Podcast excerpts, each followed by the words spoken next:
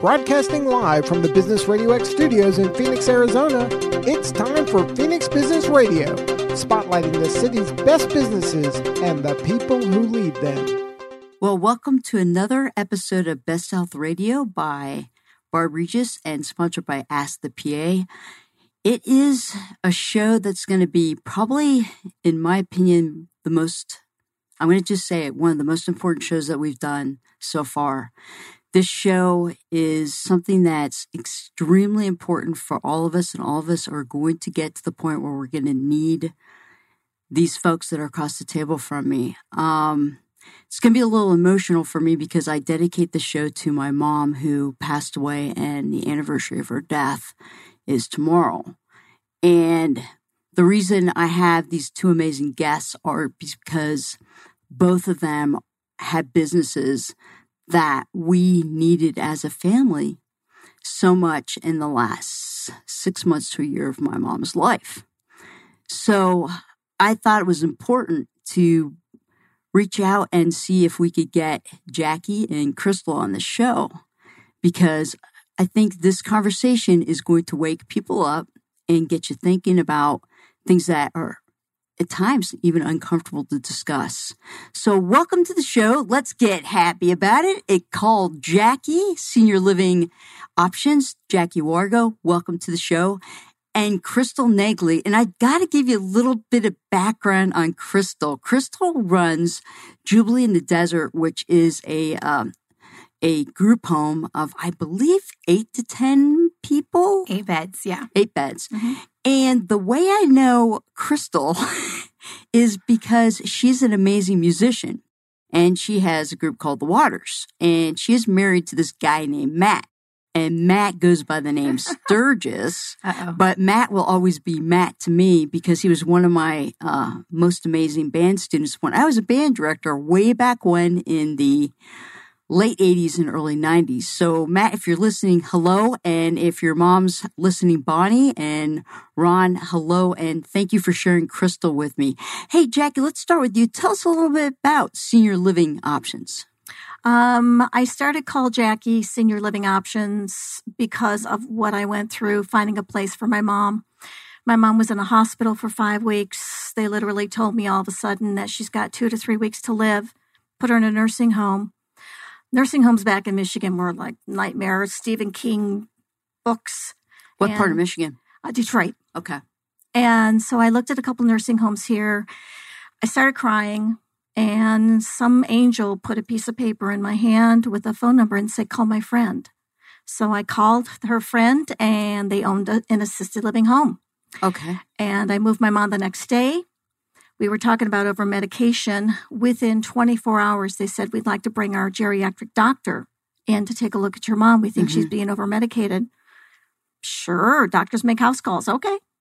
And that was something new to me. And I met him the next day and he grumbled under his breath. She was on 21 medications. Polypharmacy, one of the number one killers of people, especially the elderly. Exactly. And what did I know? The doctors know what they're doing, right? So he took her off of most of her meds, and 10 days later, she was sitting up in bed, clear eyed and bushy tailed. And she. You got your mom I got my mom back for another three and a half years. Yeah. Because she had terminal lung cancer. So I went, why didn't I have the help? They just exactly. said, stick her someplace. Had I stuck her in a nursing home, I truly believe she would have died in two to three weeks. Cross my heart. I just know it. I agree with you. Mm-hmm. And we'll talk about that as we go on. Crystal, tell us about Jubilee in the Desert. Well, I'm really excited to talk about Jubilee in the Desert with you because this is a brand new location in Arizona for us. So I've been in this industry, or around this industry since I was born. I, I grew up, I was born into a home where I where. no idea you yeah. kept that secret. I did. I lived in a, in a facility my mom ran until I was 10 years old. I never lived outside of one. And so I grew up around it. All those people were my surrogate grandparents growing up. And then my mom got back into the um, assisted living industry after taking a few years break. And then my sister grew up in it on her latter side of life. And then my mom's been doing it ever since. And my sister and I both got involved in her businesses in South Florida. And then we finally decided to open our own first location in Arizona. So it's only been open for three months, but we're doing really well and we're excited. Congratulations. I'm really excited for you. And I'll tell you, that was a surprise to me. On Facebook, all of a sudden, it's like, we're opening up this facility. Like, what? I had no, no idea. So what's really cool is that you grew up with this. And mm-hmm. so you really understand what the needs of patients are and your residents. Can you talk about that a little bit? I can't. Um, growing up in the in the homes that we had, they were really small homes, so you're getting a very family like environment. Like the house that I have now, it's just a four bed four bedroom, so it's eight bed facility. But it's like having a family. So everybody there is your family, and you come and you all come together. You children raising, you know, around elderly people. Those people were like braiding my hair every day and telling me their stories. Um, like in our in our facility now, we have a dog that's a therapy dog going through training. So it's like they have a dog in their home. His that's, name? His name is Wrigley. He's so cute. and so he's a beautiful um, yellow lab.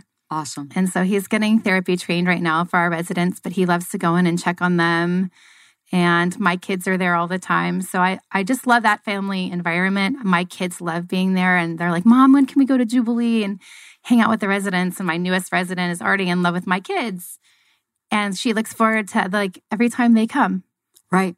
They're like excited to see them. And for many um, of the residents, that's the only people that ever come to visit too. Yeah. And so to be able to provide a, a dog and to be able to provide your family and share them with them, it is. It's a it's a surrogate family for them. It's it's beautiful. You know, uh, Jackie, tell me when you look at placements, mm-hmm. tell us a little bit about your process in placing people. Okay. I meet with the family, get as much information as I can about their loved one. I try to meet with the person if it's possible. Sometimes it isn't. If they have advanced dementia, it might be upsetting to them. So there are certain times when it's just the family. I do an extensive medical assessment, mental assessment, educational, physical, financial. Those are all important. It's just, it's not just oh, I need to go someplace. Okay, here you go.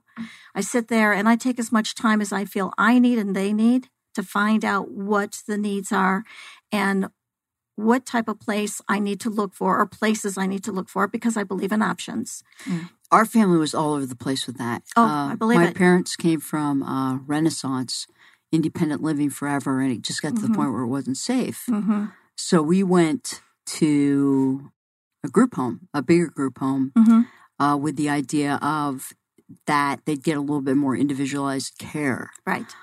It was an interesting experience at that group home because there's a dynamic of many different personalities with many different needs.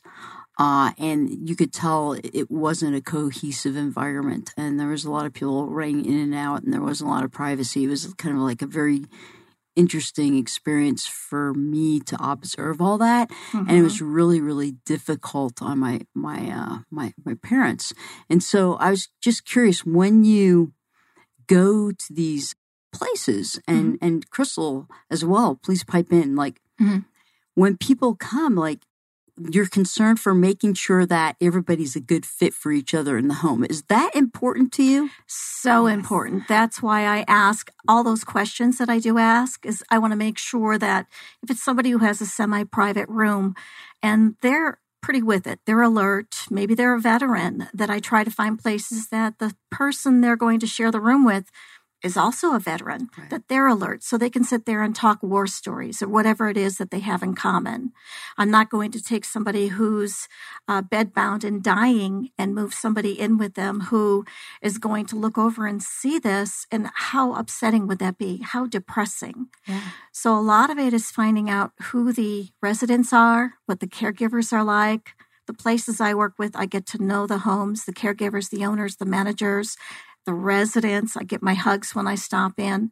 And for me, it's important to do my hug stops. Mm-hmm. That's what I do. I'm in a neighborhood. Awesome. I stop in and everyone gets and, and that's out. and that's the one thing I noticed was that um, there was no follow through. It was like, okay, your place. See you. Have a great life. Bye. Yeah, I don't. Sorry, but it was. Oh, I know. what do you? You know, now that you're kind of like you've got all this experience in Florida, and now you guys are running an Arizona facility. I hate to even say that residence. Yeah. So when you're placing, how how does that affect you? Like when people come in and say, "Hey, I want to," you know.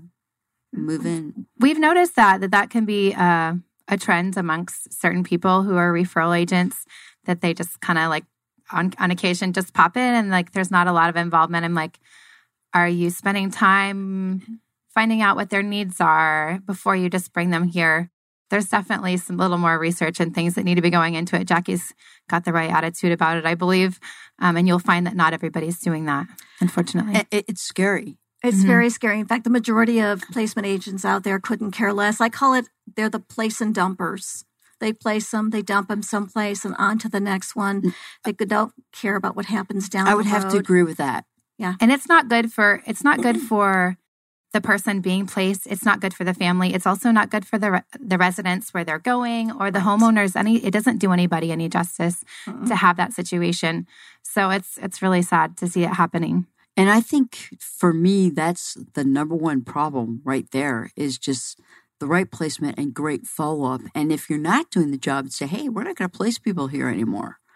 And that was some of the feedback that I gave. I was like, hey, you know, A, B, C, D, E, F, G are not happening.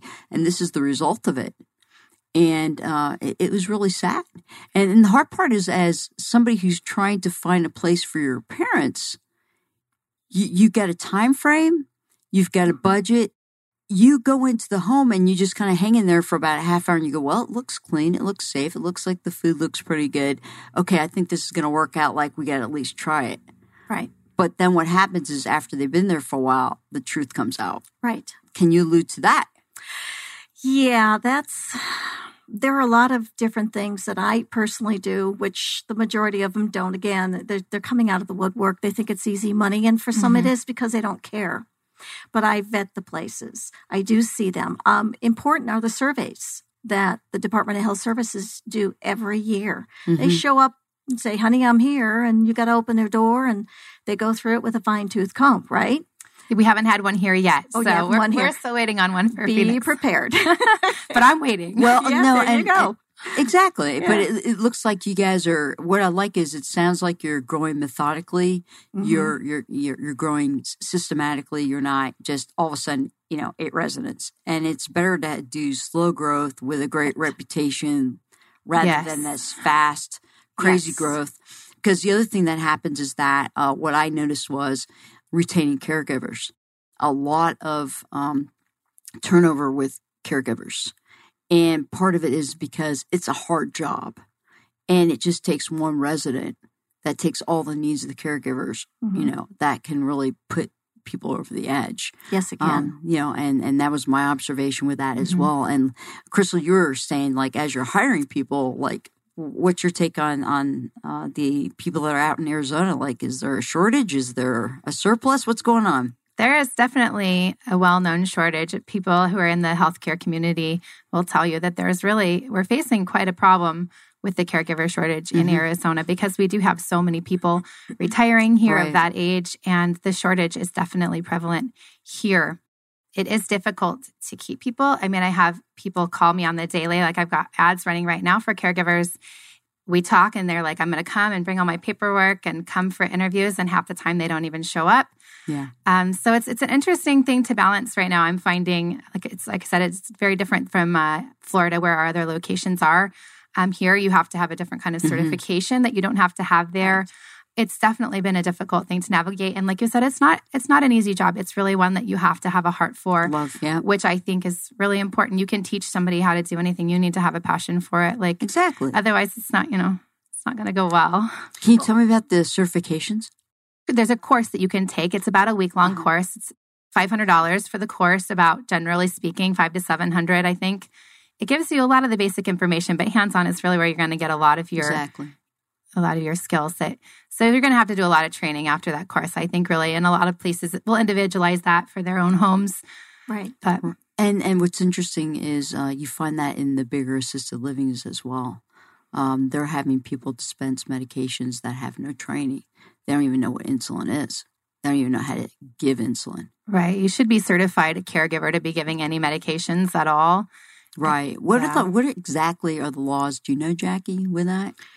Well, technically, all they have to do is be trained and then certified by the state. Mm-hmm. And then the doctor has to write an order that the caregivers are allowed to administer the medications. Basically, that's it. So uh, most of the homes I work with, it's not. In fact, I think all of them. It's the caregivers don't set up the meds.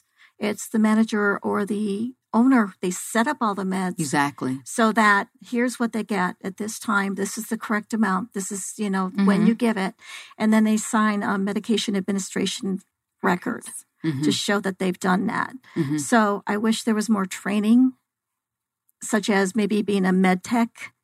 Which I agree. I wish they had that, but they don't. Not here in Arizona. They have so many other regulations. It's very interesting how they do it, though. Right? Exactly. Right. And they get they can't get enough caregivers because there's not there's so there's enough training required at this point that it's keeping people out of the field. Right. But there's some things needs to change with the way that it's being handled here because And, and that's that's what my promise to my mom was that you know I was going to somehow come up with a way that we'd assure that people that are giving medications have minimal, at least some sort of knowledge. Like, hey, this is a blood pressure medication. If you check the blood pressure and the blood pressures, reach out to you know the home health nurse or something and say, "Do you really want me to give the medication tonight? Right. Don't just give it." Right. uh, a person sure is, you know, 100 and you're supposed to give them like, you know, so much Humalog or whatever, think. And that's the thing that I noticed is that people aren't thinking. They're just robotic and they're doing Mhm. because the computer system says just do it that way. So I just do that. And so it, that's the that's the hard part. But you know, uh, even with um, my business, you know, uh, as a healthcare provider, finding good medical assistants is tough. It's it's very competitive, and there's a lot more training for medical assistants, and uh, uh, even CNAs for the hospital. You know, there's a little bit less training, but it's interesting. CNAs can do catheters, medical assistants can't. Medical assistants can do phlebotomy, but a CNA can't. And so one of the mm-hmm. things I think would be really interesting is if like if we could put one certification together that you can do this, this, this, this, this, this, this, and maybe you could be the person that could oversee the caregivers in these residents and just kind of double check things. Now, if I could divide myself into 50 people, what I would love to do is set up a business and do something like that where I could just go in there and oversee and say, hey, you know, and, and train and say, listen, this is how you give insulin. Listen, these are the things to watch out for. It's not that hard. And that was my big issue with actually all the facilities my parents have been at. It's like, hey, you know, when in doubt, ask the question Right. Right. yeah, that's important. That just is. just don't do it right and so I, I i think that's the biggest challenge that you have i mean all anyone no matter what the size of the facility is you're going to run into that problem and then the hard part is is that a lot of people just they're afraid to to speak up Yes. Oh yeah. Mhm. so can you guys talk about that you know with your residents give us an example of that Go ahead, Jackie. Um, yeah, families are afraid to speak up, and that's one of the things I do is I stay involved. I'm not a place and dump. They can call me five years later. They can call me at nighttime. I work seven days a week, so they can call me and say, "Hey, Jackie." One example. I'm into stories. I had a lady who was at a wonderful home, and I got a call from the daughter, and she goes, "Jackie, I need to talk to you about something." And I'm thinking, "Oh my gosh, the way she's talking, what's wrong?" My mom likes to have canned beans. She really doesn't like the frozen beans. But I'm afraid to say something to the sounds like owner, which he's a big teddy bear. He's an that sounds like my father every day. Yeah, I don't want to cause a problem. And I said, I'll take care of it. So I called Mark, the owner. I said, Mark, she wants canned beans. Is there a problem? He went, Why didn't she say something? they don't Mm-mm. my Yeah. dad and then Mm-mm. when my dad says something to me he goes don't tell them that you know so what i've been doing is i've and and i want to give a big shout out to abel it's called angel adult group home in um, Ahwatukee. I was hoping she would come tonight. She is the um, owner of the facility my father's at.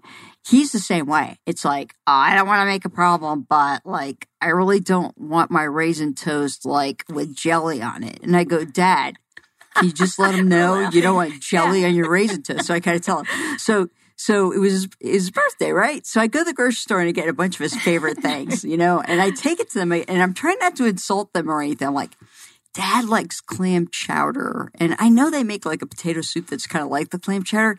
And my hint was like, taste it and you'll kind of get an idea of like what he likes, like how he likes things seasoned. His other thing, Abel, I got to tell you, you're going to hear it right now. This is, he swears to me that like, hey, we have spaghetti twice a week, but they never put the sauce on the spaghetti. It's just kind of like, and I don't get that. And so, so I'm like, Dad, did you just tell him, hey, cut the sauce, put it on the spaghetti? It's no big deal. So, what kind of stories do you have, Crystal? I mean, I deal with it every day. Oh yes, it's funny because some are some are more talkative than others, but I think it's always good to just go ahead and say it because as caregivers, we want everyone to be happy. You know, we want to see you come out and be like, "I'm excited about my breakfast." You get you get little wins every day. You know, so we want to see smiles on their faces. So it's like, hey, if yeah. I can make your toast how you like it, or make your bacon extra crispy, if that's how you like it, like we want to know that stuff. I know when when we get somebody in, uh, like a new resident, um, that's one of the first things we like to talk about because we like cooking in our home and hey, and your food looks we're, good. we're foodie people, and so that's one of the things we like to talk really about. Good. Thank you. Yeah, I've been seeing these Facebook pictures of like, hey, I'm going to be over there for dinners. yeah, I know. My sister makes me hungry. what else do they have to look forward to? Imagine right. being yeah. being someplace which is not your home, mm-hmm. right? And you're there, and there's really nothing for you to do. You know, maybe you can get on the computer or watch movies or whatever they don't it do is. Computer, might look forward to food, and that's yep. one of right. my big my big peeves, pet peeves, is the homes that don't provide good food. Yes, I think it's really important. And we also are thinking about their health there too. We want them to have some good, comforting foods and things they love and things they've eaten their their lives that we like to find out. You know, what are some things you grew up eating? What are some of your favorites? Um, shepherd's pie, things like that mm-hmm. that we that we love to make, and things like mm-hmm. that. So good comforting things but also we're also thinking about their overall health you know with dementia and other things like right. that as well so right. you know I want to like make sure we're throwing in a, a, leafy spinach salad with some blueberries and some MCT oil and things like that that are really going to help keep the longevity of of your um, faculties working and yeah and uh, aging gracefully as as much as we can. We with want dignity. we want them. All, yes, absolutely. And that's what it's all about: is uh, so. dignity, grace, and just being there and having them have a sense of safety, right, and a sense of this is theirs. Like for example, my dad, he um he and my mom had a room. Uh, unfortunately, my mom was there a very short period of time before everything kind of hit, and he I was able to arrange that he could keep that room. So it's a pretty big room. It's got the bathroom. And he's got his bachelor pad going, man. He's got his TV going. He gets the newspaper every morning. You know, he cuts out like, he's 97. He cuts out like what he's going to watch for the day. He still wow. is having problems with his phone and that's in the remote control, but he has his power down. He's got his razor. His big thing was he wanted a razor with four blades. So I was like, okay, dad, we'll try this. Okay. So, you know, he's very mindful. He's very proud. He loves to shave himself every day. So gosh darn, he goes in that bathroom, he sits there and he shaves himself, he gets his shower. But the nice thing is that they really respected that and respected it for for us that like hey i was willing to pay some extra money for him to have that privacy as long as he could now if it gets to the point where he can't go to the bathroom on his own and he needs other care then then the conversation right. may change right it, but to give them those choices and for him now it's like that's his place it's like because all of his creature comforts are there, including exactly where the remote is. Mm-hmm. And I and I think that's that's mm-hmm. that's cool. Well, and one thing that I like to I like to work with homes where it's the resident's home and the caregivers, owners, and so on accommodate to whatever their needs are, the residents. It's not the owner's home. That's yeah, not the right way to look at it. It's the resident's home. Yeah. And let them feel comfortable, treated properly, not put jelly on the raisin toast. You know, that's important to people. And I've seen too many places. There's over 2,500 of them, and I work with about 30% of them. That's it. 2,500. Yes. And there are over 2,000 that aren't licensed, which is very scary because, as much as I personally Whoa. like the That's government regulation, mm-hmm, oh, yeah. Let's go back to that conversation right now, you 2 mm-hmm. Go uh, talk about licensure. Uh, this is something I'm not even aware of. So tell me more about that. I, yeah. I don't know a lot about that. Yeah, there. Well, in the state of Arizona, you can have three people or less and not have to have a license. There are a lot of people who say, "Oh, I take care of my grandmother. I'll, I'll pick up another couple of people," and they've not. They don't need training or certification or licensing. There's over two thousand of those. Some mm. of them kind of padded a little bit, and you'll see homes where they got five, six, seven people, no licensing because they've not been caught. Hmm It's really important. They have to, if it's four to 10 people for a home, Right. they have to be licensed. The caregivers have to be trained and certified. Absolutely. You wouldn't believe how many people out there don't do that. Are and they call me all the time, and I'm like, well, "Are you kidding me?" Obviously, you don't know me. You're like, I'm not my placed- business and my reputation. That's like your, your first question. Like, are Good. you licensed? Mm-hmm. Oh, Right. and I check that. I can check it on the um, Department of Health Services website. So for every home and every community I work with, the first thing I do is look at their surveys, yeah. and they go back three years, and I can tell when, like, I knew that there was a new owner for Angels because Yes, Abel's new. Yes, yes. I knew there was a new owner because I knew I knew Anita, who was the former owner, and she still owns another home. Right. And so I, I looked at the survey. I said, huh, there's something different here. hmm And so that's when Abel called me, and I'm like, oh, I'm so glad you called me. I was going to call you and say, what's, tell me what's going on here. hmm But it's paying attention to those little things, especially for people who do what I do. Unfortunately, they don't. And God forbid, please don't go on the internet and get the internet places. They've got the big places. I call them the box Ah, office Yes. Because they don't ask the questions. They give you a list, and it's up to you to see if they're available, what their their Yeah, we, specialties expe- we are. experienced that. Yeah, see, Yeah. and that's the problem. Most of those, and it's amazing. I was at a meeting today, and it was Pastors. Huh? Oh yeah, had pastors today. I was just going to talk about that. You said that. No, were you I was there, too. this morning. Uh-huh. Oh, I was at the afternoon one because I'm a mem- member of NPR. Keep going, Okay. guys. This is awesome. Tell me more about pastors. This is awesome. Okay, go ahead.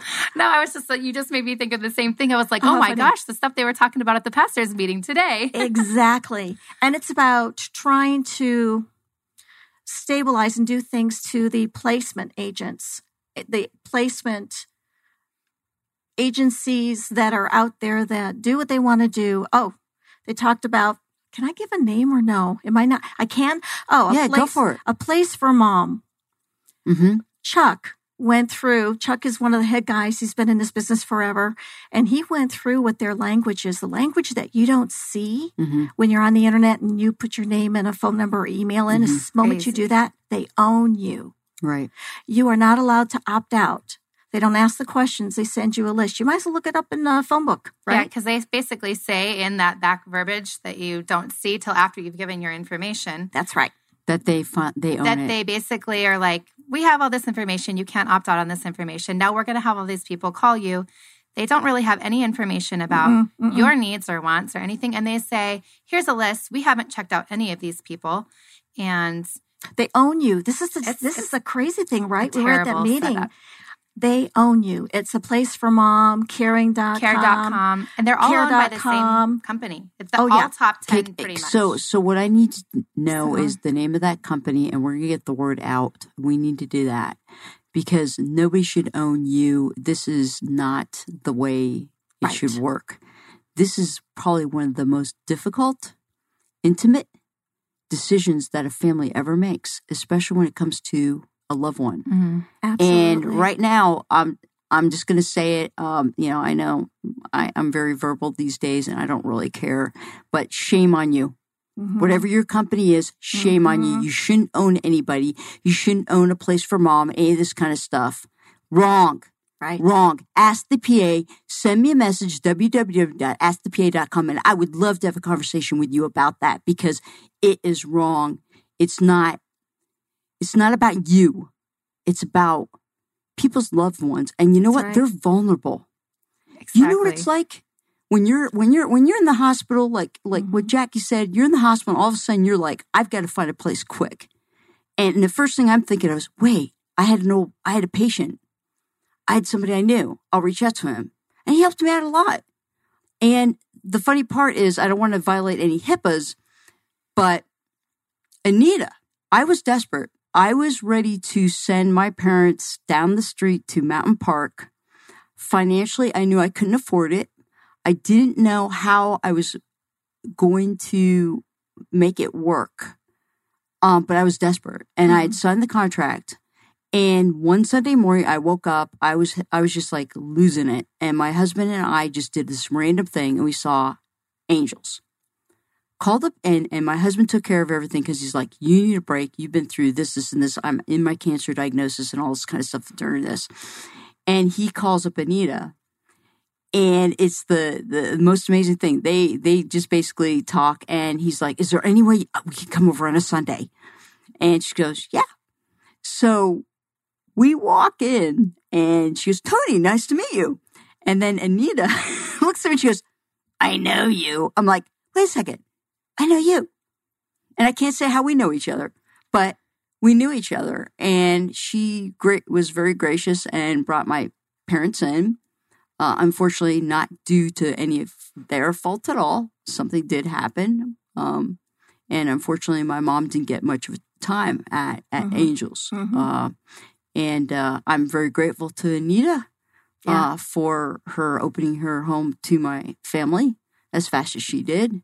And I'm also very grateful to Abel as well for um, respecting, you know, what my father's needs are right, right. now. And I'm so so, so excited for what you're doing in Glendale. Thank you. Well, you we're know? just we're really excited to be doing it. We're, finally seeing this vision is coming to fruition for us is um, is exciting for my sister and I being a part of it. And now she's doing a lot of the caregiving, so she's really hands on. She's there Monday through Friday, mm-hmm.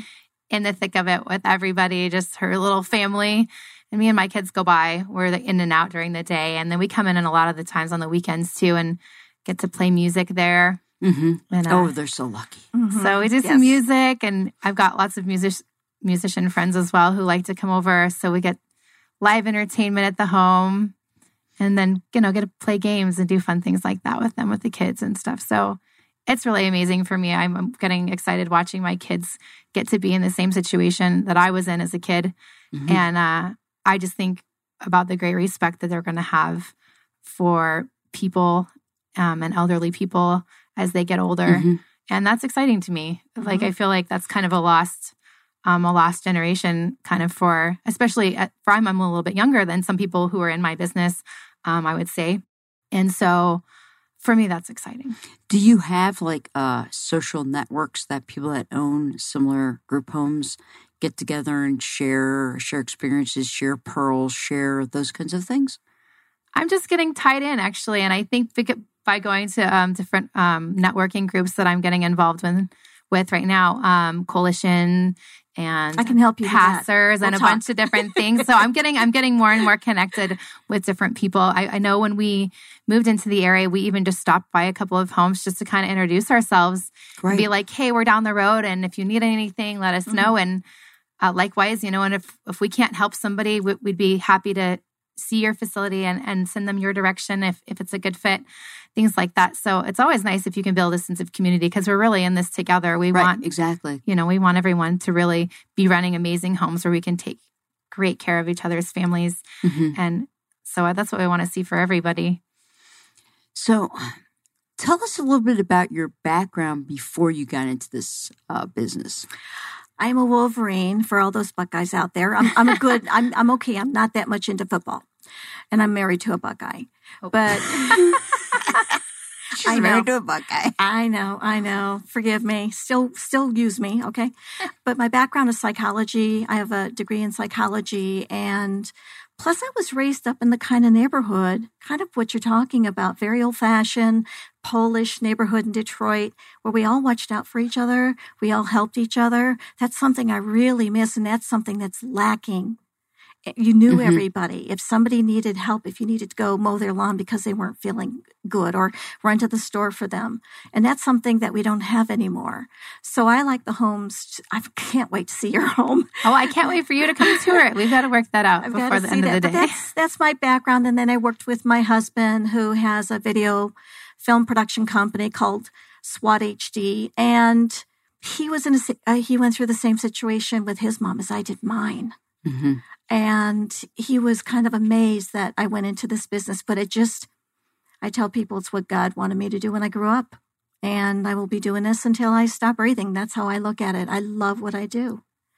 And if I could just say one more thing, please, because we were talking about places like the big box offices, Forget the first and second pages and third and fourth pages on the internet. Please call around and you can call some of the homes and ask them who they like to work exactly. with. Exactly. And and just make sure that whoever you work with, and please don't do this on your own. It's way too difficult and I can vouch for that. That's true. Call somebody who's local, who's been in the placement business for years, who actually went through this. I made all the decisions for my mom. I had no help from anybody. They didn't they didn't want any part of it because they felt if there was a problem and there was a mistake, of course it would be on me. So they wanted nothing to do with the decisions. So ask for somebody local, someone who does their homework, someone who vets the places, someone who knows the places, someone that they ask you the right questions. On my website, I'm going to do that. What questions you should be asking a placement right. agent. I think that's a good, just that's a good idea. Yeah, there, there's Absolutely. there's some people I want to definitely connect you with, mm-hmm. both of you guys with that I think it's it's interesting. I can't talk about it, but it it it, falls into my legacy project that has been uh, stopped abruptly due mm-hmm. to a legality situation, and um, it's like I can. It, it, through this journey, especially through Phoenix Business Radio X, uh, been able to meet people and can kind of like sit back and put you all together and how you all can really help each other out and how I can help you help each other out. Right. And it's just amazing how there's so many great people out there that want to do the right thing, that have the passion to do the right thing, but they're worn out because there's so much negativity around them and they're seeing so much negativity. And sometimes they just need a little boost, mm-hmm. right? Yeah. They just do. a tiny little boost. And yeah. like that's what I love about what you're doing. And what I really love about what you're doing is you're taking ownership of what's going on. And I think that is probably the biggest thing that if I was asking now that I know the questions to ask that since I've been through the school of hard knocks and I tell mm-hmm. people this is what you need to ask the group home do this, this, this, this. It's what you need to ask this is the living. Boom, boom, boom, boom, boom. But the one question I didn't realize that I would also say is the follow up that you have. Yes. With these facilities. Do you do the same kind of follow up with these bigger assisted livings and uh, independent livings, those Absolutely. kinds of things? Absolutely. Oh, and yes. memory care? Oh, yes. Because with the bigger places, you have more people to take care of, fewer caregivers mm-hmm. to take care of the, the ratios horrendous. Yeah. You get one caregiver to take care of 12, 15 sometimes Scary. 20 people. And yeah, at I've nighttime, higher, yeah. Oh, yeah. At nighttime, one of them said, I have 45 people to take care of at night. Scary, dangerous. Yeah, it's very dangerous. So, right. yes, I stop in on these places. Oh, you should have made an appointment. I, why would I have to? It's the same with the homes. I just knock pop on in. the door. I just pop in. They're like, oh, Jackie's there. But, I think that's a great thing too. Like, mm-hmm. the pop in is always a good idea. So if you want to like ever just pop into a, a home or a place, mm-hmm. if you're mm-hmm. curious about it, just go mm-hmm. knock on mm-hmm. the door and be like, "Hey, I'm just curious how's it going in here?" And like, that's right. It, it's a great way to really get a feel and a sense for like what things are like. I think. Well, and you know, so. you mentioned the large facilities. Mm-hmm. Um, when you have the experience that I do, plus I have a great intuition. I can go in, look around. I was just in a big place. No one was smiling. Everyone was sitting by themselves, and this is in the the, the dining area. No one was put with anybody else. They all had their own little table. And I'm looking, going, this is not right. Yeah, because no what they should do, yeah, they should be doing is promoting, putting, mm-hmm. you know, having people meet people. So they're sitting there by themselves, no smiles, no nothing. Caregivers weren't smiling. That's huge. If you go to a place and the caregivers are not smiling or singing, Big flag. It's a huge red flag. Yeah. Huge. Yeah. So that's, you know, that's some of the stuff that people don't know. If you don't have someone helping you, you don't know to look out for those things. You, that's the problem with not having help from someone who's experienced and does just this. What are the questions you should ask? What, what should you really look for? Forget the questions. Mm-hmm. What should you kind of look at, right? Pay attention and, to, people, right? Yeah, absolutely. I think talking, like mm-hmm. talking to some of the residents too, you find out a few things just by asking them, yeah, exactly. saying hi, talk to them. Find out. I'm sure you just pick up on a few things just talking to a few people that are there, even. Yeah. And I talk to anybody and everybody. Oh. So I will stop and go, "Hey, do you? Oh, hi. How you doing? I'm Jackie. What's your name?" And, I bet go, they love oh, it. Hi, I'm Al. I said, "Hi, Al. What'd you do before when you, you know, before you were retired?" And just get a conversation going, mm-hmm. and then you start kind of getting asking questions, and you. It's amazing what they, what they. The other you. thing is, the facility may look amazingly oh, beautiful. Oh, yes. And I think people get drawn into that. Mm-hmm. And so I don't know the statistic exactly, but there's a huge movement right now with construction companies and investors And what they're doing is they're investing in these assisted living, huge independent living facilities. Yes. And what they do is they build these beautiful Taj Mahals and then they basically sit back and watch the income when you're talking that the average price for probably an assisted living like that with you know with care with nursing care especially Mhm. can be anywhere from eight to ten thousand and more depending on the care plan and we're going to talk about care plans in a second Right. um, it's easy trap to fall into. Oh, how beautiful it is! How beautiful the room is. But you're right. It's talking to the staff and learning that the staff has never been um, trained on anything, That's right. and they're scared. Or oh, I was hired for this job, but right now I'm doing this job because there's nobody else to do this job. Oh, I'm the head of uh, electrical and I'm serving meals tonight because there's, and I get the all hands on deck approach. I get that. Right. But again, is that the best care? No. And so be aware, everybody out there, as you see these beautiful facilities being built. It's what's inside there. It's what exactly Jackie and Crystal are talking about. Right. There's so much more to it. Bigger's not better. Mm-hmm. No, it's It is not. not more beautiful. Is not better. More expensive is doesn't mean it's better. That's true. And that's the one thing I tell all my families. It's it doesn't mean that. Yeah, I would agree with you. And I like I like the small homey environment. I think it's especially for people with memory care and things like that Yes. too. Yes. It gives them a feeling of a little more trusting and these places where they can't find their rooms and things like this. It's like nobody came to walk me down to my dinner today, so I didn't make it. And I just heard this story recently, so uh, I didn't make it to dinner because nobody came and walked me to my meal, and things like this happen um, all the time. But it's like definitely doesn't give you that one-on-one care, small sense of home no. feeling. So I, I definitely am on the side for the small. and you know what? And you know what Jimmy Buffett's doing. You've heard about what Jimmy's doing. No, Jimmy Buffett is getting assisted livings, and what he's doing is he's building small little homes, like mini homes, and they're going to be like Buffettville's. They're going to be like Margaritavilles for people like, yeah, he is I in bet Florida. there are people lining up. Yes, Mhm. because you know about what? this. you're, you're, you're going to have your, your room, you're going to have your palm trees, and you're going to have that music every single day, you know, and you're going Oh, to, these people in their 70s, you know. that would be a fun place to work. would be Yeah, a fun yeah, but. I would look work look up. Jimmy Buffett and what he's up I to. Jimmy, find out. No, yeah, Jimmy is like all over this saying we need a sense of community. We need to be listening to, uh, you know, his great, you know, oh my gosh, I mean, Well, hopefully he's doing it right fins then. up, you know, Right. Sales because up. I, I found like something what you just said um, a moment ago that there are famous people and people who are in big industries big time. um, who are getting involved in this uh, in assisted living, and that can have it, its ups and downsides. But like you said, these big beautiful places, um, if they're coming in as investors just looking to make money, Yep. they're not in it for the right reasons They're not. because it takes a lot more than money to make a good home. It takes a lot of heart and hard work, and if you're not the person willing to do that, then you know you're kind of missing the mark. And that's why I think the home environment is really where it's going to go. I think as especially people my age, I'm in my mid 50s. Hopefully, I won't be there that soon. Uh, hopefully, I make it that long. We'll see. But you're looking for that homey environment. You're looking for that fireplace.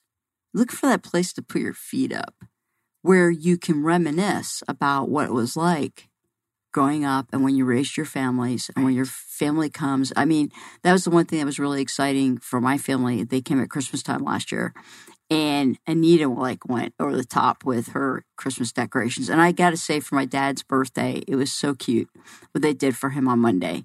And it was just it wasn't grandiose touches, but it was so nice. It, it was just, it was so cool, you know.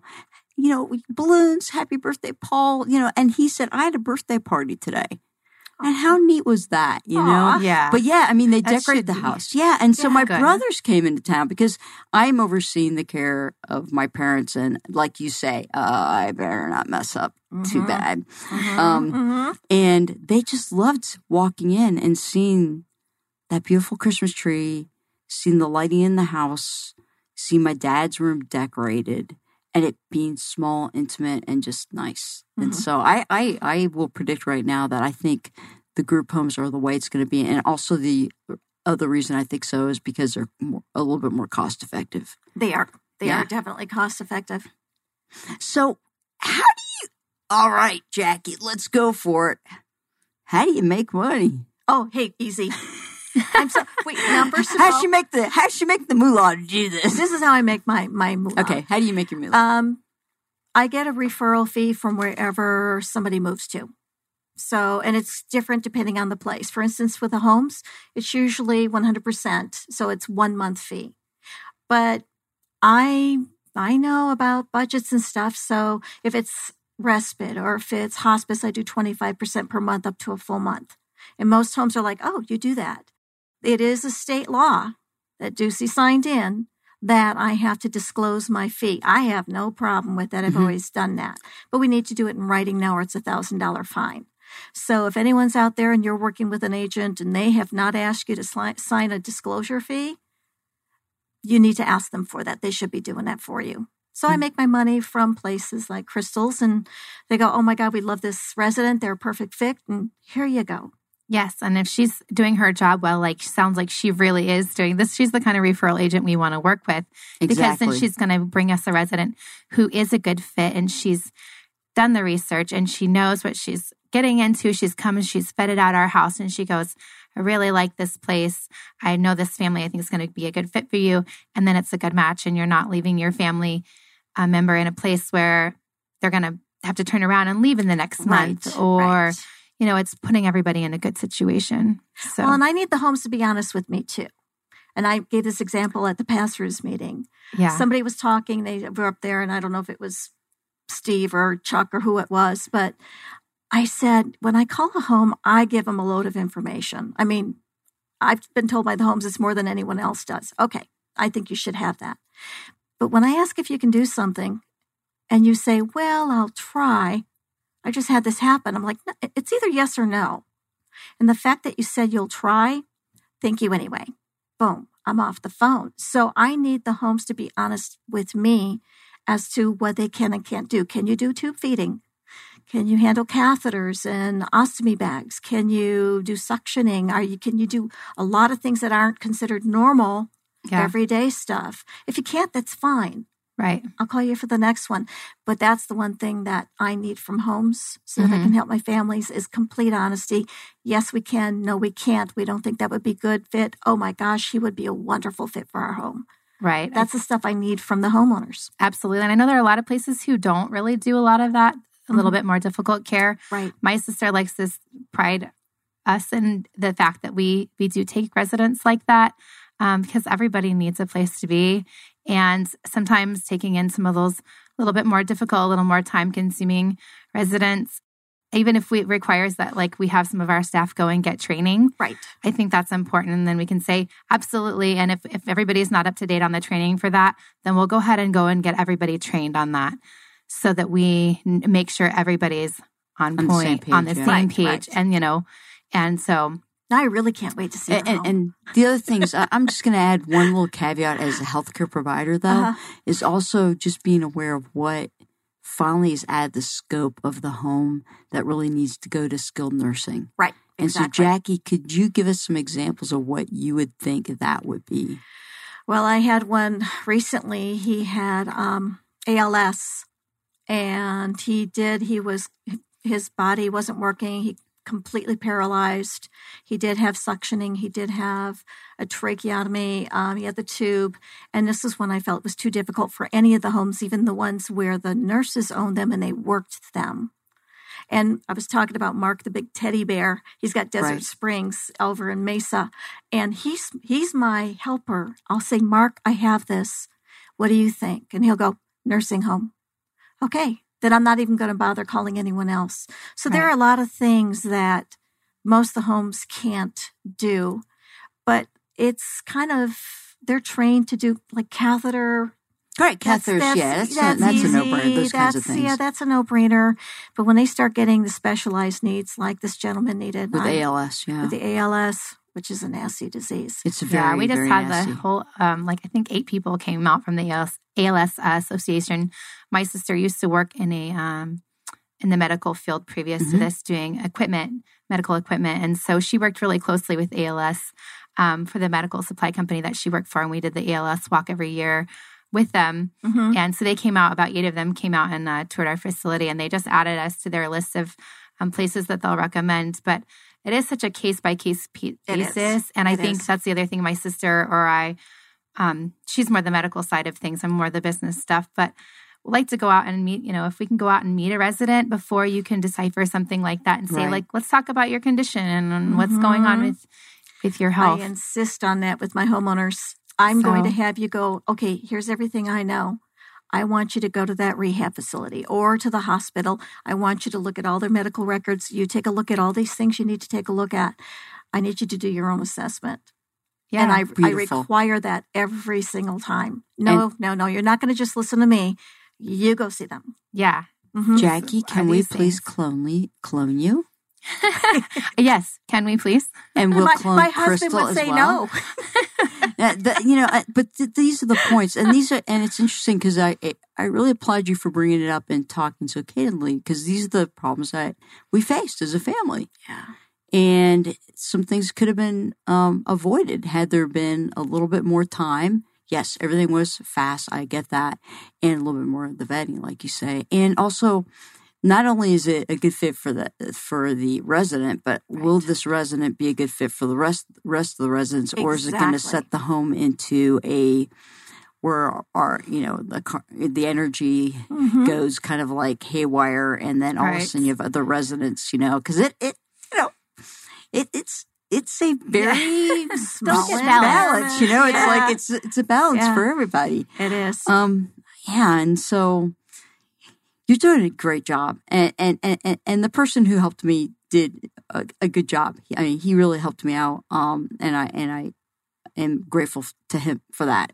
right. Um, I'm not. I'm just not grateful for our outcome. Um, as far as my mom's death, but um, that's just something that you know happens. A lot of times we have to be humble and realize that you know um, things do happen yeah. and but at the same time uh, there needs to be an accountability as well and uh, it's amazing you know for families when you get to that point you go oh my goodness you know you second guess yourself and say could we have hung in there in independent living a little bit longer because it seemed like the two of them Yep. somehow were able to do it better than what i put them into and I still feel a little bit of a sense of guilt over that, and I need to get over that because I Mhm. did the best I could with what I Mm-hmm. knew to do.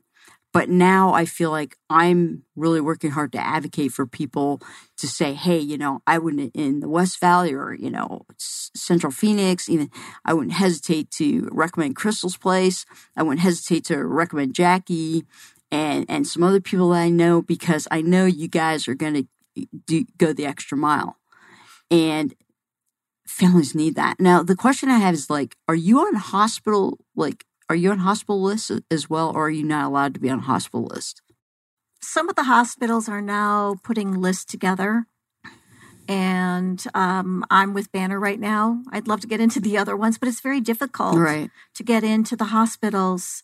This is very social driven, isn't it? Don't you think? Where if you don't know somebody to bring you in, you're not getting in there. Yeah, right. it's very, It's very- network associated. Yes. I'm finding these days. Yes, Yeah. it's very networky. So, what we need to do is collaborate after this discussion and kind of see if we can bring a few other players into this networky EE thing and try to come up with a central way for these connections to happen. And also, Be great. when people, you know, just have questions like, you know, what to do.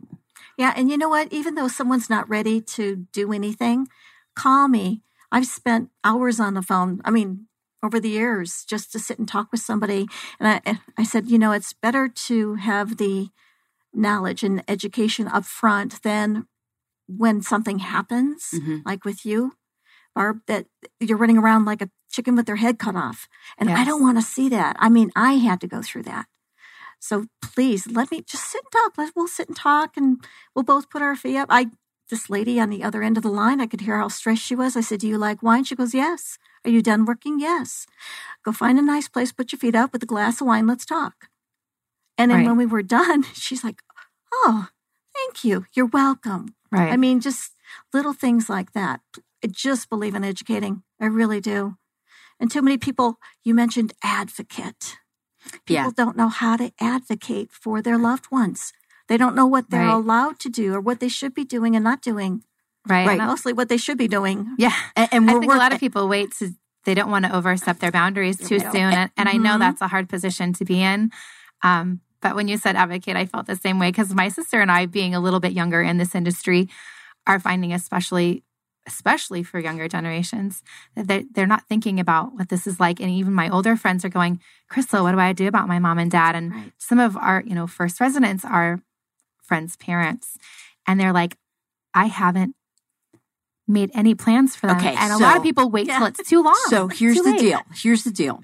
so This is what I'm talking about. First of all, like I just got my trademark for Best of Health ad- Advocacy, Oh, and I just got the trademark last week. And I'm an advocate who's trying to advocate for all the advocates. is it kind of the way it is? you can advocate So- for the advocate. So right now, I'm going to tell you right now, there is an amazing nurse uh, advocate business out there called Bridges RN, Melissa Cardine in Gilbert. Shout out to Melissa. If you need somebody to help with what do we need to do as far as healthcare and as far as next steps and what is the best place from a medical standpoint, Melissa Cardine is your person. There's a gal out there, her name is Marie Burns. Marie Burns has these small books out that I think Karen may have here, uh, and they're guides to steps of what to be thinking about when families are transitioning and what questions to ask. And her books are brilliant. Marie Burns, shout out to you. She has two of them. She has another one that's going to be produced. So I will make sure that you guys get information about that because those are the kinds of things right here. They are Marines. It's called the Your Amazing Itty Bitty Before Financial Checklists. It's awesome. Ah, and nice. Marie Okay. is awesome. And so I'm telling you right now, Melissa Cardine, Bridges RN, Marie Burns are your people for all those kinds of questions. They have passions like no other. We've got Jackie, who's got a passion like no other to make sure that these these pieces are in place. We've got Crystal, who's got a background like no other as far as growing up in the business. She grew up in the business just like I grew up in the business with my dad being a doctor, fourth generation. That's why I'm a healthcare provider. We need to get together, and what we need to do is finally just map it out and get her done. all right. And part of my legacy project had has to do with it in a kind of a way which I can't talk about right now because of my legality situation, but it's going to happen. And um, the other thing I want to say really quick is that um, when you're accepting people, I'm going to give you a pearl, and you already gave it. Medicine collapses every single time is the transitional step. It's the step from when you're discharged from the hospital with the medical list, the medicine list, and I can tell you 90% of the time it's wrong. You need to make sure that you double and triple check it because it's wrong. I've seen it over and over and over again with my family and with my patients, and I could go on for an hour about it. It's the transitional steps Mhm. every single time when they go to a nursing home, when they go to a skilled nursing facility. Even though the EMRs are so awesome, everybody says, and I have an opinion about that, and I said something about that in my last show. I think they have their place, but people are replacing that with good old common sense communication. We need to communicate, we need to talk, we need to make change. And in this room are four people. There's another person in this room. Her name is Karen Nowicki and she is the president of um, Phoenix Business Radio X, and she's a good friend of mine. And she has done more for bringing people together than anyone I know, and I'm grateful to her for that. And on that note, I want every single one of you to say one more thing that you'd like to do. Shout outs about yourself, shout outs about anything, starting with Crystal. what am i shouting about Anything. About anything? The Waters music. Oh, the Waters Music. anything. Well, we play music. So, yeah, come see us play. Check out thewatersmusic.com. You can find out where our shows are. Check out Jubilee assistedliving.com and you can find out all about our new amazing home and we'd love to give you a tour. So feel like i said the drop by is always fine. Feel free to knock on the door and show up and uh, come by or you can always call and make an appointment as well but you're always welcome. We love to show you our new home And Jackie. I own Jackie. It's called Jackie Senior Living Options, and you can go to my website. It's call-jackie.com. And feel free to call me at any time, even if you just have questions, if you have concerns, even if somebody else helped you and you're like, this doesn't seem right. Please feel free to call me. I'm always happy to help. I work seven days a week, my birthday, holidays, doesn't matter because for me, it's always about the family and I'm an advocate for the families and they need it at all times. So please take a look at my website and I'm here for you. And Jackie knows Anita and Abel. Yes. Can you do a quick shout out for them? Oh my goodness. Um, I've worked with Anita for years. She has awesome homes. She's had many of my families, and I call them my families. Many of my families, and I spoke with Abel, and she seems phenomenal. And I can't wait to go out and sit with her, talk with her, just like Crystal. Now I've got two places and two people I need to go out and drill And meet my dad. and meet your dad. Yes, Absolutely. And you happy be- birthday to your dad Thank too. you. your pictures were so cute Thank you. Thank you. It was it was fun. And um I'd just like to again give one more shout out to Karen Nowicki because I am grateful to her for so many reasons and it's uh just been an amazing time with Best Health Radio. Best Health Radio, Phoenix Business Radio X, sponsored by Ask the PA. Anyone that's interested in sponsoring my show moving forward, uh, reach out to me or Karen. Uh, it's been a pleasure. Thank you. Thank you so much, everybody. Have a great evening and give your loved ones a big hug.